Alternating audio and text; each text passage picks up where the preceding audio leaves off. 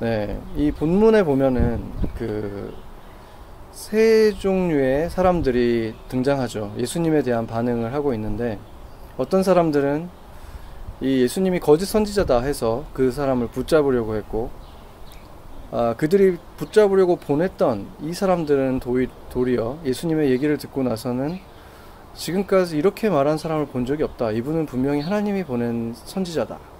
아니면 그리스도다까지 믿는 사람들이 있었던 것이고 또 다른 사람들은 선지자긴 하지만 그리스도는 아니다. 왜냐하면 갈릴리에서 왔기 때문이다. 이렇게 말하는 사람들로 나뉘어 있었습니다. 유대인들은 이 자, 붙잡으러 보냈던 이 사람들이 이런 얘기를 하니까 이 굉장히 화가 나서 역시 너희들처럼 무식한 자들은 그 율법을 모르기 때문에 저주를 받아서 이렇게 미혹을 당하는 것이다. 이렇게 얘기를 했더니 이제 그때 니고데모가 나선 거죠. 니고데모가 나서서 나는 율법도 알고 나도 바리새인이고 나도 유대인 지도자지만 내가 봐도 이렇게 그냥 다른 사람들의 얘기만 듣고 그냥 그 사람을 벌하는 것은 율법적으로도 옳지 않다. 이렇게 그들에게 오히려 어, 대꾸를 했습니다. 바리새인들은 무식한 사람들이라고 하면서 그 군중들이나 자신이 붙잡으러 보냈던 이런 사람들은 율법을 모르기 때문에 당한다고 이렇게 그들을 꾸짖고 무시했지만 율법을 통달했던 사실은 니고데모 같은 사람도 예수님을 직접 만나고 그분의 얘기를 들었을 때는 그 안에 어떤 울림이 있었고 그 영혼이 흔들렸던 것이죠. 현대 성교의 아버지라고 불리우는 그 허슨 테일러라는 분이 있죠. 근데 그분은 아, 그 중국 선교사로 어렸을 때부터 부르심을 받았다가 나중에 이제 중국에 가서 선교를 하는데 이분의 특징이 뭐였냐면 서양 선교사들 다른 분들하고는 달리 중국인처럼 되기 위해서 변발도 하고 또 중국인 복장을 입고 거의 음식이나 이런 것들도 중국 사람처럼 이렇게 살면서 그 중국 사람들의 마음을 얻으려고 했습니다. 당시에 선교라고 하면은 이 서양 문화와 같이 들어갔기 때문에 옷도 서양인 선교사처럼 입어야 되고 모든 것을 서양인처럼 해야 되는 것처럼 여겨졌던 그런 그런 문, 그런 성교 문화에 이것은 굉장히 충격적인 충격적이었던 것이고 그래서 동료 이 서양 선교사들이 이 허슨 테일러를 많이 비난하고 비판했었죠. 그렇지만 이 허슨 테일러는 그것에 아랑곳하지 않고 어, 중국인의 마음을 열 수만 있다면 무엇이든지 자기가 가진 것을 다 내려놓고 그들처럼 되려고 했습니다. 이것을 성교적인 용어, 용어로 어, 성육신적 선교라고 합니다. 그 요한복음 1장 14절에 보면은 말씀이 육신이 되어 우리 가운데 거하심에 우리가 그의 영광을 보니 아버지의 독, 아버지의 독생자의 영광이요 은혜와 진리가 충만하더라 이런 말씀이 있었죠. 그러니까 말씀이 육신이 되어서 거하였다. 인카네이트에서 그 하나님께서 인카네이트에서 우리 가운데 거하셨다. 이것이 성육신이었죠. 그래서 세상 사람들에게 선교사들이 나아갈 때 무조건 나를 따라해라. 나를 닮아야 된다. 이런 고압적인 선교의 방식이 아니라 그들 속에서 이미 일하고 계신 하나님이 계셨다는 것을 인정하고 그들을 존중해주고 그들 안에서 그들이 알아들을 수 있는 방식으로 하나님의 사랑을 전하는 것이 바로 이 성육신적 선교라고 하는 것입니다. 빌립보서 2장 5절에 보면 너희 안에 이 마음을 품으라 곧 그리스도 예수의 마음이니라고 했죠. 그러니까 예수님이 그런 마음을 가지고 하나님이셨지만 인간이 되실 정도로 우리에게 다가오셔서 우리의 언어로 우리에게 다가오셨던 것처럼 우리도 그런 마음을 품어야 한다. 그런 낮은 마음, 겸손히 섬기는 마음으로 다가가야 된다. 이 말씀을 하신 것이고 베드로전서 2장 21절에서는 그리스도는 너희를 위하여 고난을 받으사 너희에게 본을 끼쳐 그 자취를 따라오게 하려 하셨느니라 이렇게 말씀하셨죠. 그러니까 예수님께서 우리 아, 그 제자들에게 그런 삶을 보여주신 이유는 우리가 그 발자취를 따라오게 하려고 하셨다라는 것이죠.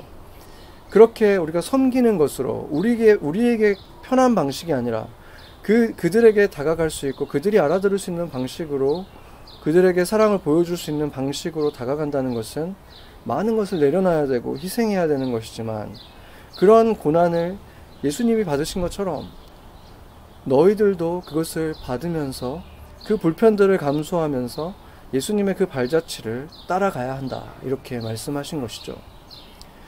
우리도 지금 예수님의 발자취를 따라서 우리가 파송받은 그곳이 어디든지 직장이든 가정이든 어떤 특별한 선교지든 그, 그곳에 가서 성육신적인 삶을 살아감을 통해서 복음을 전해야 한다는 것입니다.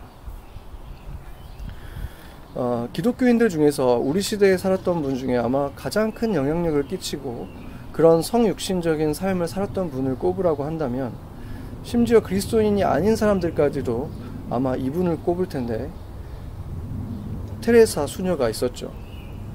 이분은 그리스도인들뿐만 아니라 굉장히 많은 사람들에게 감동을 주고 그래서 그분을 통해서 많은 사람들이 어, 예수님에 대해서 새롭게 바라보게 되고 또 복음들 복음을 받아들이고 특별히 가난한 사람 중에서 최고로 최악으로 가난했던 많은 사람들이 어, 그 사랑을 경험하게 되는 그런 놀라운 그 사랑의 통로가 되셨던 분입니다. 이분의 삶을 보면은 10대 때 애띤 나이에 아, 그 마게도니아 출신의 분인데 인도에 있는 그 카톨릭 학교의 선생님으로 가게 됩니다. 그게 이제 그분의 처음에 부르심이었죠. 근데 그 학교가 있었던 곳이 캘커타라고 하는 가장 그 빈민들이 많이 사는 곳인데 그 학교 자체는 아주 럭셔리한 캐톨릭 학교였다고 합니다. 그런데 그곳에서 어 15년 이상 이제 그 교사로 있으면서 그 그곳에 정말 poorest among the poor를 본 거죠. 정말 가난한 그 버림받고 정말 배고파서 죽어가는 사람들을 보면서 이 사람 마음속에 어떤 부르심이 새로운 부르심이 생겼고 그래서 어떤 한 텀이 끝났을 때 어, 하나님 그 주, 예수 그리스도의 그 음성을 듣게 됩니다. 나는 이 이 사람들을 위한 어, 사역자가 필요하다. 너가 그것을 해줄 수 있겠느냐? 이런 음성을 듣게 되고 이분이 이제 그 길에 들어서게 되는 거죠. 그런데 그게 쉽지 않은 게 카톨릭이 굉장히 이게 복잡하거든요. 한번 calling을 받으면 죽을 때까지 그 일을 해야 되는데 선생님으로서 그 일을 하는 것이 아니라 그것으로부터 release 돼서 그 세속 사회에 들어가서 그 사역을 한다는 것은 굉장히 까다로운 절차들을 다 밟아야 하는 것이었어요. 그런데 오래, 오랜 시간이 걸린 그 절차들을 인내하면서 기다렸고 결국 카톨릭 교회에서 이분을 릴리즈해서 새로운 그 콜링을 할 수 있도록 어, 보내줍니다. 그래서 이분이 처음 시작할 때는 혼자서 주머니에 몇 루피를 들고 그 살이라고 하는 그 원래 수녀들이 입는 그런 좀 화려한 옷이 아니라 인도 여인들이 입는 것 같은 그런 옷을 입고 이제 그 거리에 있는 고아들을 몇 명을 모아다가 같이 살면서 그 사역을 시작했죠. 그래서 그, 그 가난한 빈민 굴에서 그 고아들, 또 가난한 자들, 버림받은 자들, 또 나병 환자들까지 돌보면서 그분이 소천할 때까지 50년 동안 그곳에서 살게 됩니다. 그런데 놀랍게도 그분이 그렇게 가장 세상에서 가리워진 것, 누구도 도, 돌아보지 않는 사람들이 있는 그곳에서 사역을 시작했을 때 이상하게도 그분이 세상에 알려지기 시작하죠. 그렇게 된 그 큰 계기가 있었는데, 어, 영국의 저널리스트 중에서 그때 당시에 아주 냉소적이고 또 하나님에 대해서 굉장히 교회에 대해서 비판적이었던 말콤 머거리치라고 하는 그 기자가 있었어요. 당시 BBC의 기자였는데 이 사람이 우연한 기회에 이, 어, 이 캘커타의 테레사를 인터뷰를 할 일이 있었는데 어, 그 사람을 인터뷰하고 나서 이 사람 마음에 뭔가 어떤 울림이 있었던 거예요. 왜냐하면 자기도 그냥 기자로서 캘커타에 9개월 정도 예전에 그 전에 그러니까 있었던 적이 있었는데 그곳에 있으면서 그 인간의 삶의 그 비참함과 또 자신의 어떤 그런 그 위선 이런 것들을 경험을 한 계기들이 있었거든요. 그 비참한 사람들을 보면서 자신은 아무것도 할 수 없지만 도울 수는 없는 돕고 싶진 않은 그 사람들 사이에 어떤 연관되고 싶진 않은 그런 자신의 모습을 발견했었거든요. 그러니까 그랬던 그에게 이 그들 사이에 들어가서 들어갈 필요 없는데도 들어가서 살아가는 이 수녀의 삶이 어떤 강한 울림이 돼서 이 사람이 처음에는 스캡티컬한 마음을 가지고 다시 그 캘커타로 가서 이 수녀의 삶을 지켜보기 시작하죠. 그런데 그것을 바라보다가 이 사람이 어, 예수님을 점점 믿게 되고 나중에는 어, 정말 유명한 그 변증가가 됩니다. 그 교회에 대해서 또 예수님에 대해서 세상 사람들에게 그것이 진리라는 것을 선포하는 사람으로 바뀌기까지 되죠. 그래서 그 사람이 그 과정 속에서 쓴 책이 Something Beautiful for God이라는 아주 오래된 책이긴 한데 아, 그 책과 함께 또 그 그곳에 그, 아, 그 테레사의 그 삶을 찍은 그 필름이 같이 이제 만들어졌고 그것을 통해서 이제 이분의 삶이 이 테레, 테레 사 수녀의 삶이 온 세상에 알려지게 됩니다. 아, 그러면서 정말 많은 그리스도인들뿐만 아니라 많은 사람들이 그 그것을 실제로 영상을 통해서 책을 통해서 보면서 큰 도전과 감동을 받고 결국 수많은 상을 수상, 하다가 1979년에는 노벨 평화상을 받게 되죠. 그분은 여러분도 사진으로 본 적이 있겠지만 아주 작고 왜소한 한 150cm 정도밖에 되지 않는 작은 체구에 이렇게 꾸부정한 그런 정말 그런 중동의 어떤 시골의 할머니 같은 그런 외모를 가지고 계신데 그분이 그렇게 그 인도에서 빈민촌에서 대부분의 시간을 보냈는데도 그 이룬 업적들을 보면은 정말로 놀랍죠. 전 세계 120개국의 그 Missionaries of Charity라고 하는 그 사랑의 뭐 선교사들 이렇게 해석할 수 있겠죠. 그런 단체가 세워졌고 뉴욕에도 있어요. 제가 예전에 홈리스 분들을 만나고 할 때 그분들을 거의 매주 마주친 적이 있거든요. 똑같은 그 테레사랑 똑같은 옷을 입고 있는. 그러니까 그렇게 많은 분들이 정말 전 세계에서 정말 가난한 사람들을 위해서 낮은 곳에서 섬기는 그런 사역들을 지금도 하고 있죠. 어, 그 사역 때문에 사실 이 카톨릭 안에서 이 그 테레사 수녀는 어떻게 보면은 교황보다도 더 큰 영향력을 끼치는 인물이 된 거죠.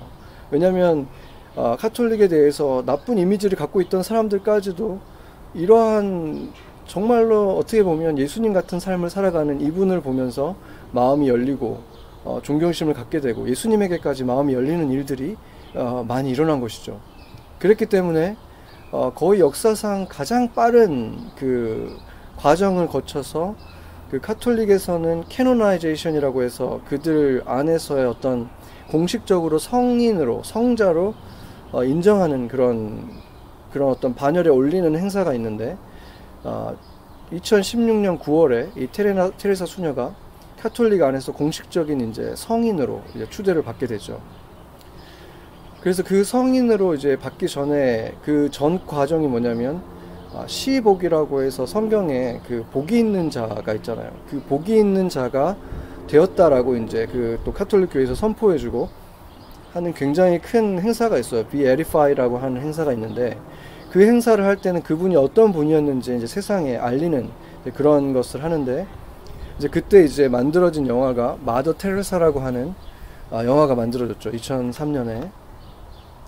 근데 저도 이제 그 영화를 봤는데 그분의 삶에 대해서 이제 잘 담았어요. 다큐멘터리는 아니지만 또 드라마도 아니고 약간 다큐멘터리 영화 비슷하게 이제 만들었는데 뭐 연기도 괜찮았고 다 괜찮긴 했는데 한 가지 제가 좀 마음에 뭔가 불편하게 걸렸던 것이 뭐였냐면 어 뭐 좀 분장을 하긴 했지만 그 테레사 수녀의 역할을 맡았던 사람이 올리비아 핫세였다는 것입니다. 어, 뭐 젊은 분들은 모르는 분들도 꽤 많이 있겠지만 그 레오나르도 디카프리오가 나왔던 그, 그 리메이크 로미오와 줄리엣이 아니라 아, 오리지널 로미오와 줄리엣이 1960년대 후반 영화일 거예요 아마. 그 아, 그때 만들어졌던 로미오와 줄리엣이 있죠. 거기에 나왔던 줄리엣으로 나왔던 이 올리비아 핫세. 아마 그 여배우들 가운데에서도 가장 아름다운 여인으로 꼽히는 아마 그런 여인인데 이제 그런 분이 이 마더 테레사 역할을 맡았다는 거죠. 물론 마더 테레사가 어, 세상의 어떤 여인보다도 아름다운 분이긴 하지만 그냥 외모로 본다면은 그분이 그렇게 아름다운 그 외모 외관 자체가 아름다운 그런 모습은 아니었잖아요. 사실상 그 말콤 그 머거리치라는 그, 감, 그 기자가 쓴 책 책도 Something Beautiful for God이라는 그 책의 표지를 보면 그 맨 처음에 나왔던 초판 책을 보면 그 Something Beautiful God이라는 그 제목은 아름다운 글씨로 써 있지만 그, 얼, 그 밑에 마더 테레사의 얼굴이 아주 크게 그냥 거기에 그 흑백 사진으로 나와 있는데 주름이 아주 자글자글한 그냥 그런 모습이에요. 그러니까 어떻게 보면 그 제목과 그 사진이 이 어떻게 보면 서로 이 대비되면서 그렇지만 그분의 삶을 실제로 들여다보면 너무나 아름답다고 말할 수밖에 없는 그것이 더 큰 울림이 되었던 것이라고 볼 수 있거든요. 그것에 비하면은 이 영화는 어, 그 물론 분장을 좀 하기는 했지만 여전히 그 파란 눈을 가진 이 Mother 테레사하고는 너무 닮지 않은 이 여배우를 굳이 사용했던 것은 마치 그 Passion of Christ에서 그 거기도 연기도 잘했고 영화도 잘 만들긴 했지만 굳이 그렇게 식스핏이 되는 모델 같은 그 건장한 남자 배우를 아, 예수님으로 사용한 것과 같은 맥락이라고 볼 수 있는 거죠. 그런 선택을 한 이유는 그 충분히 알 수 있죠. 아름다운 외모를 가진 배우들이 연기를 할 때 더 감정 이입이 되고 더 감동을 줄 수 있기 때문에 어, 헐리우드에 익숙한 우리 그 관객들을 배려한 것이죠. 어, 이렇게 사람들은 그 결국에는 내적인 것보다는 외모에 더 집중하게 되고 영원한 것보다는 잠깐 있다 사라지는 이 보이는 것들에 열중하기 때문에 그 사람들을 대상으로 했기 때문에 아마 그들이 알아들을 수 있게 그들이 감동받을 수 있게 만들기 위해서 아마 그런 배우들을 아, 쓴 것일 것입니다. 우리가 그런 시대에 살아가다 보니까 교회의 말씀도 영적이기보다는 그런 어쩌면 그런 육적인 부분을 터치하는 그런 메시지들이 넘쳐나게 되는 것도 당연한 것이겠죠.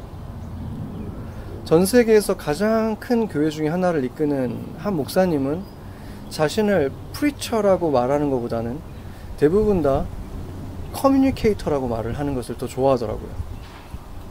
그는 이 세대 사람들에게 어떻게 보면 어, 이 세대의 사람들이 알아들을 수 있는 방식으로 어떻게 보면 성육신을 해서 어, 훌륭하게 사역을 하는 거, 것이라고도 볼 수도 있지만 어, 그렇, 그렇기 때문에 또한 많은 정말로 그 교회가 엄청나게 성장 크기적으로 성장을 하고 또 제가 신학교에 있을 때도 그랬고 지금 만나는 젊은 목회자들도 보면은 그분을 어, 카피하려고 하고 그분을 많이 닮으려고 하는 일들이 많이 일어나고 있죠.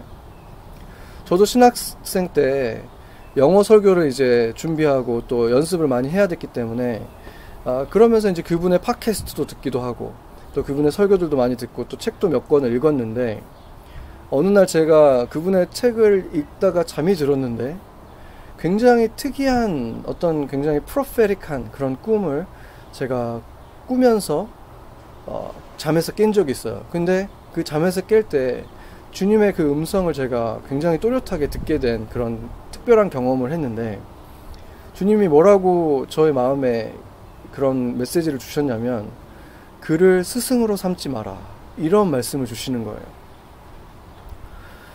그 이후에 이제 제가 아 이제 말씀을 더 자주 준비해야 되는 레귤러리 이제 담임 목회자가 되고 이렇게 말씀을 매주 해야 되는 그런 상황에 처하면서 제가 점점 더 깨닫게 된 것이 있었는데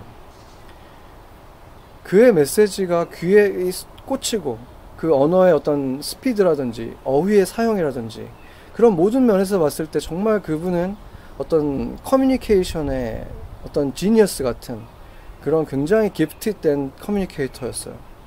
그런데 어, 그의 그의 장점은 또 뭐냐면 그러기 때문에 그가 주는 그 메시지들의 교훈도 굉장히 프랙티컬해요. 굉장히 실제적이어서 실제 생활에 즉시 적용할 적용할 수 있는 아주 구체적이고 그런 좋은 그런 면에서는 굉장히 교훈적인 메시지들이긴 한데 그럼에도 불구하고 주님께서 제게 너무나 분명하게 그를 스승으로 삼지 말라라고 왜 했겠습니까?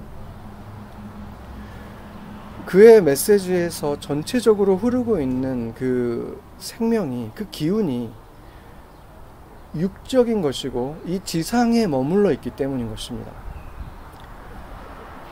이 세상 가운데 살아가면서 그들의 언어로 그들이 알아들을 수 있게 말을 해야 된다고는 하더라도 그 세상에 속해서는 안 되는 것인데 안타깝게도 그 메시지가 많은 사람들에게 인기를 끌고 그것을 사람들이 좋아하는 이유가 바로 그것이 그들의 어떤 육적인 지식적인 감정적인 그냥 그것에 목마름만을 채워주고 이 세상에서 이 지상에서의 행복에 포커스가 되어 있기 때문에 그것을 원하는 사람들에게 그 메시지가 굉장히 큰 어필을 하고 있다는 것입니다. 그것을 깨닫고 나서부터 제가 어, 부족하긴 하지만 말씀을 준비하고 또 기도하고 할 때는 항상 그 두 가지 것이 같이 있도록 이 세상 사람들이 알아들을 수 있는 언어로 말하려고 하지만 그 메시지는 언제나 하늘에 닿아 있어야 된다. 영적이어야 한다는 것에 대해서 제가 그것을 잊지 않으려고 그렇게 준비를 하고 있습니다. 예를 들어서 우리의 인생을 돌아보면서 작은 후회가 없는 사람들이 어디 있겠습니까?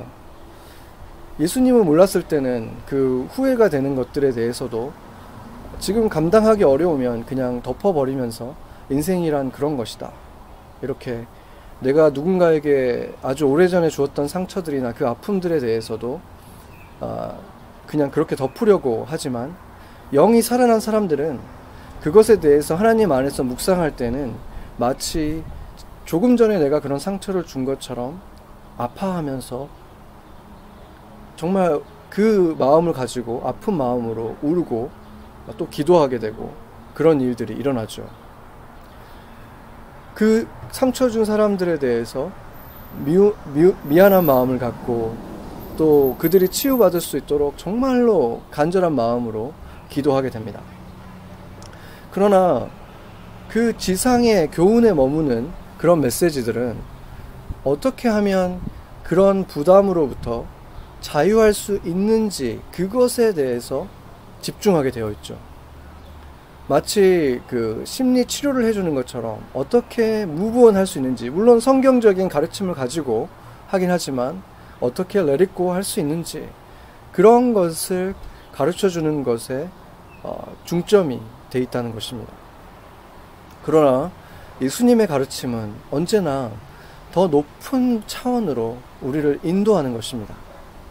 상처 입은 자들이 다 나을 때까지 그것이 내가 확인할 때까지 계속해서 그들을 위해서 기도하게 되고 그들의 삶을 삶의 평안이 올 수 있도록 그렇게 평안을 구하는 기도를 계속해서 하게 되고 그럼에도 상처 하나가 남지 않을 수는 없는 이 세상 너머에 그들이 예수님을 만나서 모든 상처가 치유받는 그곳에 그 영원한 생명을 얻을 수 있기를 더욱 간절히 예, 구할 것입니다. 우리의 존재가 더 이상 이 육신의 시간에만 머무는 것이 아님을 알 때, 죄송합니다. 우리가 피부로 느끼는 이 세상과 지상에서의 삶이 영혼에 비하면 찰나와 같은 것이라는 것을 실감하게 되는 그런 순간이 우리에게 오는 것이죠. 그렇게 될 때, 그런 순간을 우리가 경험할 때, 우리도 예수님처럼 이 세상에 살면서도 초월적인 삶, 영적인 삶을 살 수 있는 것입니다. 그런 사람들은 예수님이 그러셨던 것처럼 슬퍼하는 사람들과 슬퍼할 때는 마치 그들의 어미처럼, 그들의 엄마처럼 정말 가슴으로 슬퍼하면서 함께 울 줄 아는 사람이 되는 것이고, 또 기뻐할 때는 아이처럼 정말 해맑게 모든 근심 걱정이 없는 것처럼 기뻐할 줄 아는 사람이 되어가는 것입니다. 오늘 이 본문에서 예수님을 잡으러 갔던 사람들이 예수님처럼 말하는 사람을 본 적이 없습니다. 라고 말했던 것은 지금까지 그렇게 그분과 같은 지혜를 가진 사람이 없었고 탈무드라든지 지혜서들을 가르쳐 준 굉장히 똑똑한 그런 랍비들이 없었기 때문이 아니라 예수님처럼 하늘에 닿는 말씀, 영적 권위를 가지고 한 말씀하신 분들을 만나지 못했다.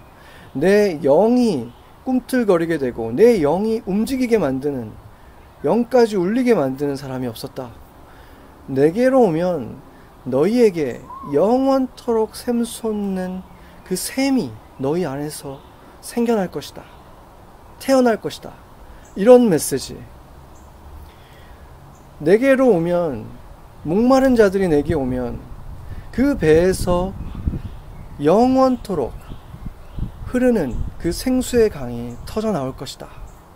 이런 말들이 그들의 머리로 이해가 되진 않아도 그들의 영을 터치해서 그것에 대한 소망이 생기는 그러한 말씀을 예수님께서 하셨기 때문인 것입니다.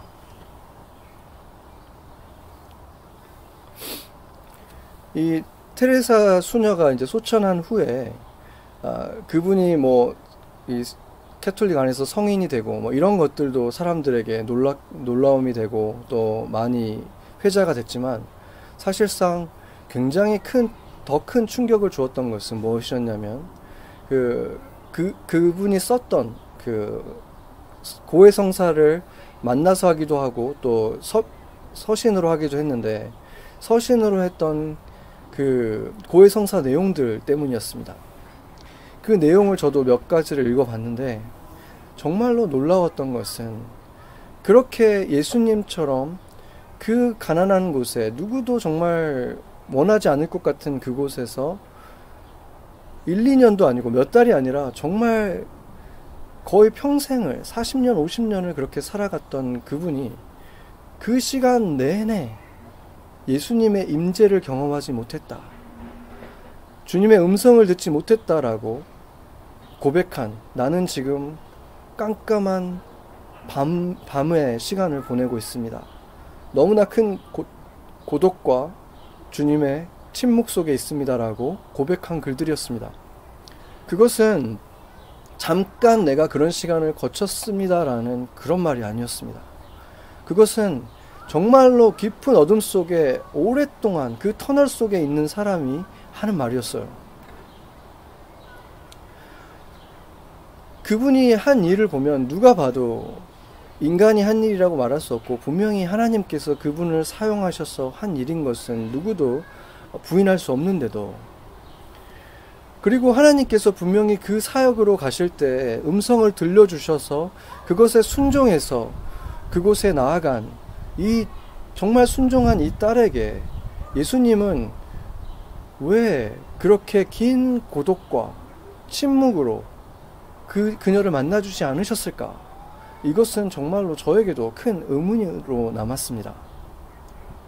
제가 그것을 묵상하면서 몇 가지를 깨닫게 됐는데, 첫 번째는 그분이 받게 된 너무나 큰 어텐션이었을 것입니다. 전, 전 세계를 다니면서 온갖 상들을 받고, 물론 그 상을 받은 이유는 영광을 취하기 위해서가 아니라 그 상금들을 받아서 그 한 명이라도 더 먹이려고 했고, 또 그, 그 유명세로 인해서 들어온 후원금들로 한 명이라도 더 살리려고 한 그런 선한 마음으로 한 것이었지만, 결국에 그렇게 유명해졌을 때 그분의 말 한마디, 행동 하나가 모든 사람들에게 주목을 받고, 심지어 기도, 그 카톨릭을 마치 대변하는 사람인 것처럼 되어버렸을 때, 기독교를 대변하는 사람인 것처럼 되어버렸을 때, 그가 느꼈을 그 부담감은 어마어마한 것이죠. 그분이 자신이 가장 행복했을 때가 언제라고 했냐면 캘커타의 사적 그 사역을 이제 막 시작했을 때 그 몇 명의 수녀와 그몇 명의 고아들을 돌봤을 때 누구도 알아주지 않는 그곳에서 자신의 손으로 일일이 한 사람 한 사람을 씻기고 먹이고 했던 그때가 가장 예수님의 음성을 많이 듣고 예수님의 그 임재 속에 살았던 시기라고 했습니다. 그런데 그 시간이 지나고 사역이 커져가면서 그렇게 하나님과는 멀어지게 된 것이죠. 전에도 제가 잠깐 말한 적 있지만 그 목적이 이끄는 삶이라는 책이 제가 예전에 굉장히 제 처음에 예수님을 만났을 때 큰 영향을 줬고 그래서 그분의 그 그것을 쓴 릭 오렌 목사님을 정말 얼굴이라도 한번 보고 싶은 마음이 있어서 예전에 LA를 지나가게 될 때가 있을 때 저랑 아내가 같이 그, 아, 그 교회를 세드백 교회를 방문한 적이 있는데 그 교회를 들어갔을 때 정말 입이 떡 벌어지더라고요. 처음에 도착한 곳이 그 주차장이었는데 어, 주차장만 해도 어마어마하게 넓고 여러 곳이 있고 주차를 하고 나면 셔틀버스를 타야 돼요. 걸어서 갈 수가 없어요. 너무 크기 때문에 그 셔틀버스를 타서 각자가 이제 그 가는 건물로 가는 거죠. 뭐 유스들이 가는 곳 이렇게 다 건물들이 아주 그냥 하나의 타운 같기도 하고 무슨 큰 대학의 캠퍼스처럼 그렇게 돼 있어요.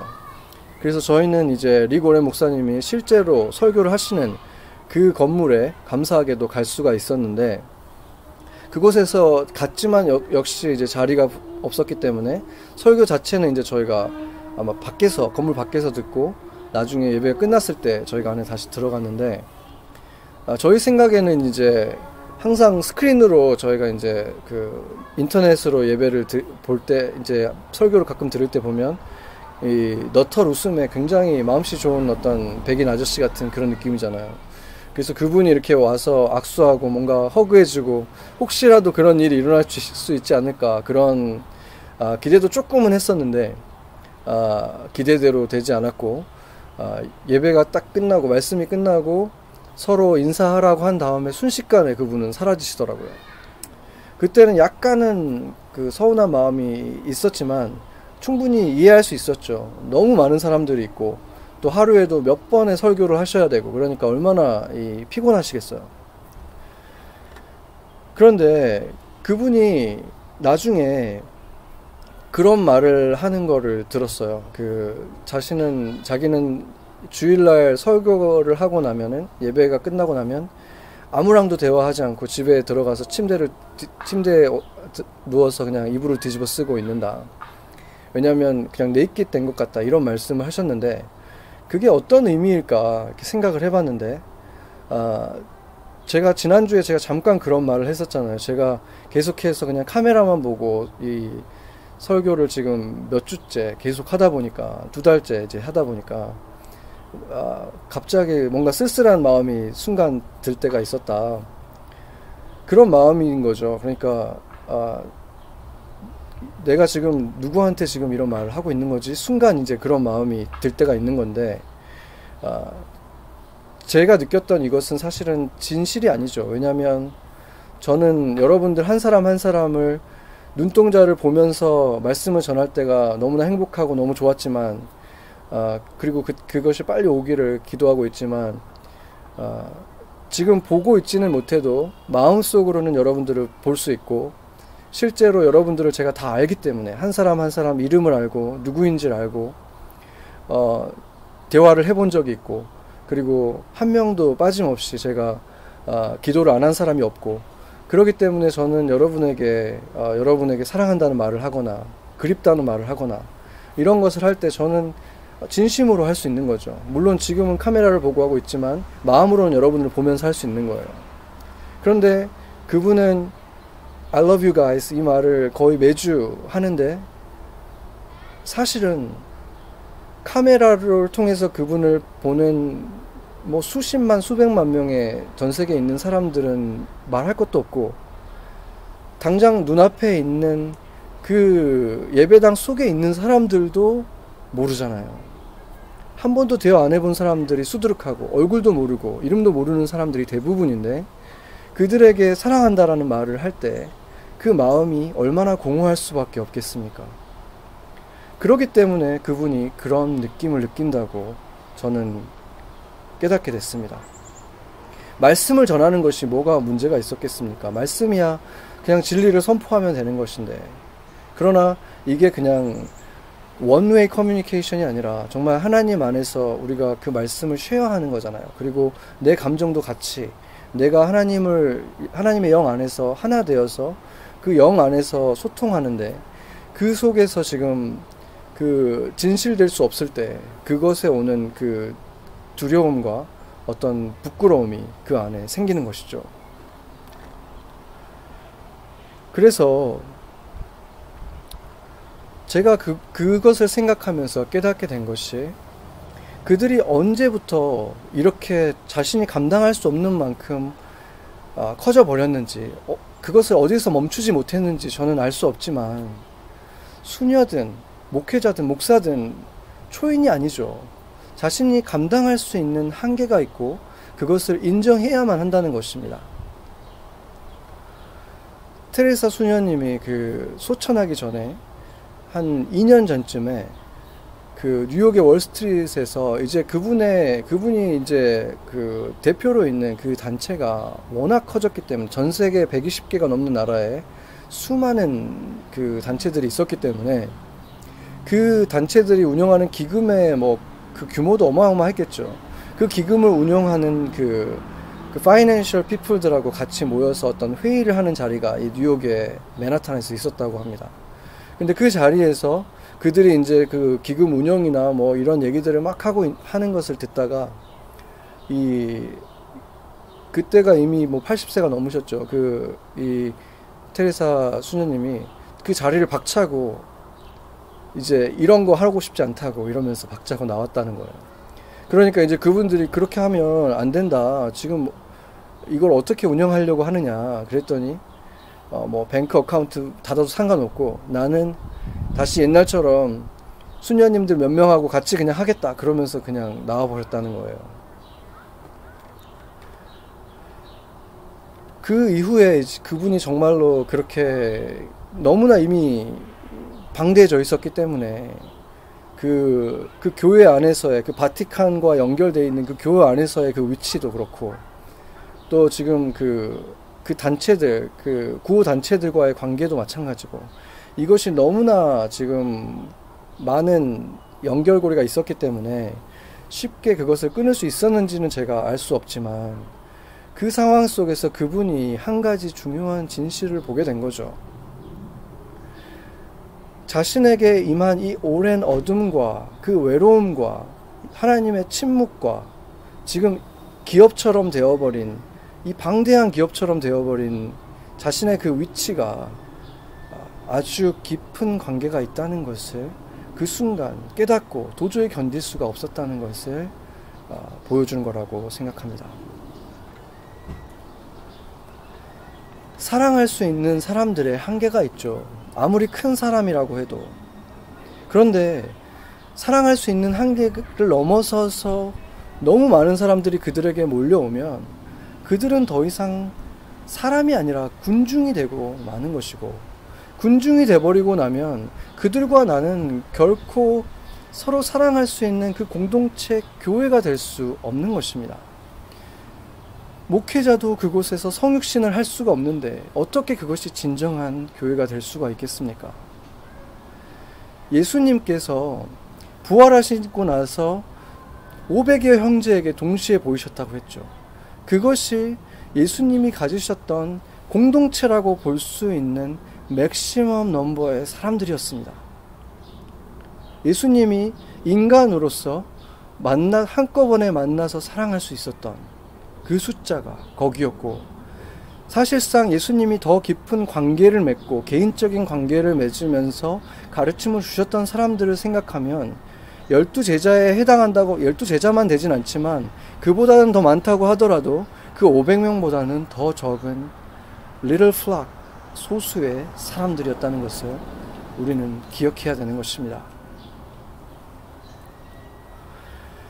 그 어둠의 시간에 대한 또 한 가지, 침묵의 시간에 대한 또 한 가지 이유는 어, 그들이 섬겼던 영혼들과 관계가 있다고 생각할 수 있는데 예전에 제가 랭귀지 스쿨을 다닐 때 인도네시아에서 온 그 조그만 그 여자애가 하나 제 클래스에 있었는데 아, 제 그 제가 개인적으로 가까이에서 본 최초의 무슬림이었죠.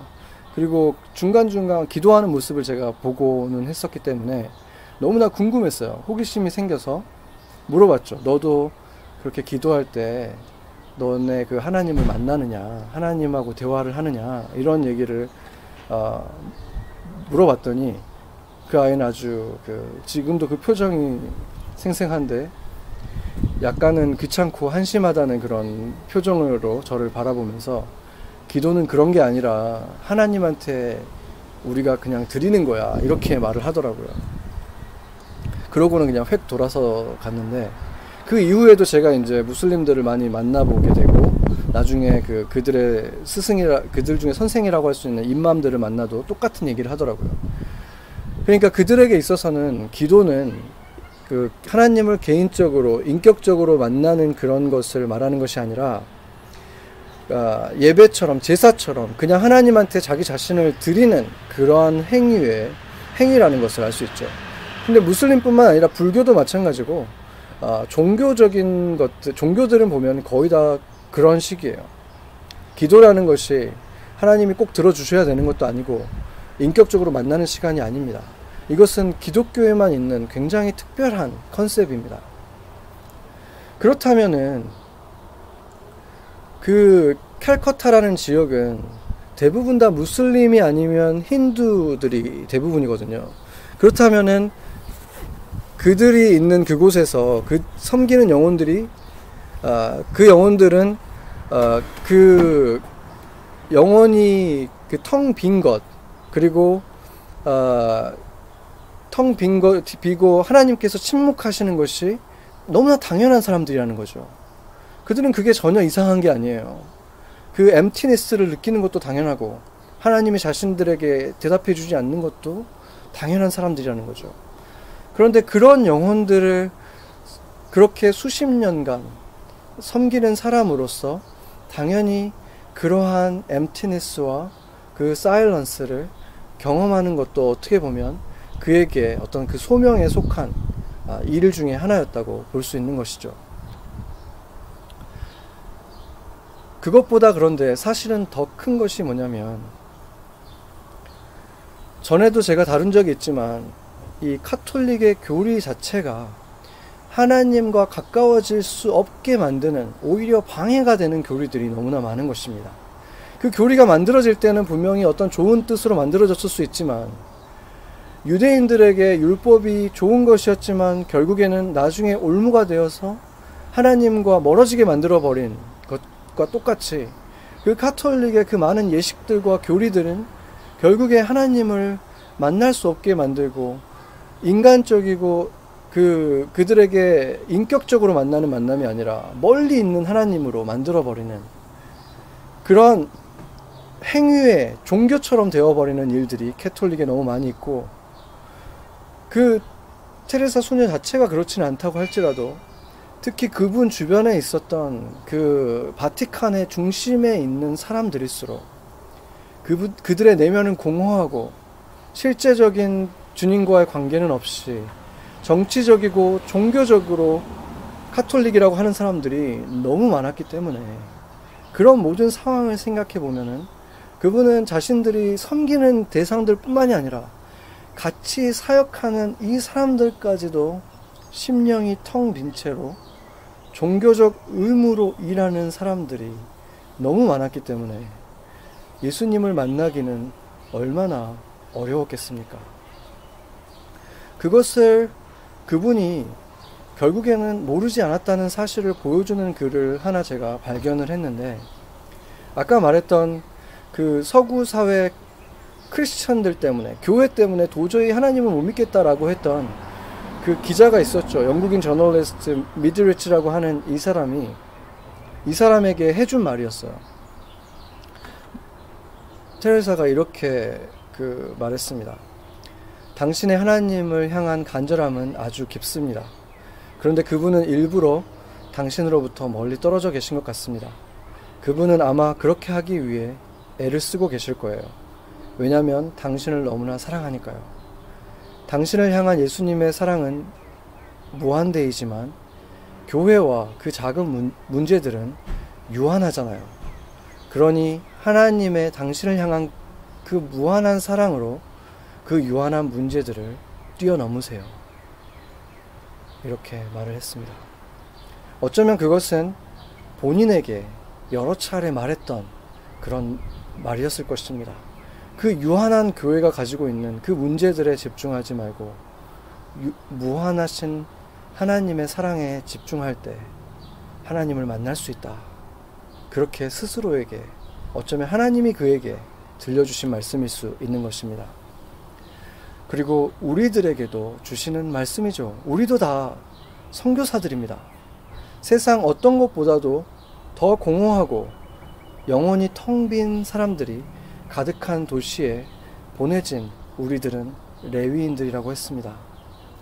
모든 것을 가진 것 같았던 그들이 얼마나 많은 두려움 속에 살아가고 공허한지 이 선진국들이 배는 불렀는데 정신적인 그 고통들 때문에 얼마나 많은 사람들이 상담을 하고 약을 먹고 있는지 그 숫자적으로도 다 나타나고 있지만 숫자를 보지 않아도 우리 주변의 사람들을 만날 때 불안해하는 사람들이 얼마나 많은지 우리는 보고 있죠. 그 사람들 사이에서 우리가 레위인으로 살아가고 선교사로 살아간다면 우리에게도 그러한 현상들이 나타날 수 있겠죠. 침묵의 시간. 하나님께서 말씀하지 않는 것 같고, 우리 스스로도 텅 빈 것 같은, 텅 빈 영혼의 같은 시간, 그런 쓸쓸한 고독을 경험할 수 있습니다. 그러나 우리는 그렇게 40년을 살아갈 필요는 없는 것입니다. 교회에서는 영과 육이 다 터치되는 말씀이 선포되고 우리 모두가 그 말씀에 힘입어서 하루하루 순간순간을 열정을 가지고 영원에 닿는 하늘에 닿는 삶을 살아가고 서로를 서로의 어깨를 짊어지고 함께 살아가는 사랑하면서 살아가는 그런 교회가 될 때 고독이 찾아올 때에는 함께 공감해 주는 우리가 보듬어 주고 때로 그들이 하나님의 침묵 가운데 있을 때 우리가 하나님의 예수님의 손과 발이 되어서 그들을 다독여, 다독여 주고 보듬어 주고 그들의 손을 잡아 일으켜 주고 그렇게 우리가 서로 서로에게 예수님이 되어서 작은 예수가 되어서 성육신 해주는 그러한 공동체가 될 때 이 도시는 그러한 교회를 통해서 우리를 통해서 예수를 보게 되지 않겠습니까? 그들이 우리의 삶을 통해서 예수님을 만나고 그들의 영이 복을 받고 꿈틀거리고 깨어나기 시작할 것입니다. 도시의 아주 낮은 곳에 있는 사람도 니고데모와 같이 모든 것을 갖춘 것 같은 사람도 그 안은 텅 빈 내면과 쓸쓸함과 침묵 속에 있다는 사실을 우리는 알고 있습니다. 그들이 이 교회를 통해서 영혼을 적시는 말씀과 그 성육신에서 살아가는 여러분들 한 사람 한 사람을 통해서 생수의 강을 만나 그들의 영이 살아나는 것을 함께 보기를 축원합니다. 같이 기도하시겠습니다.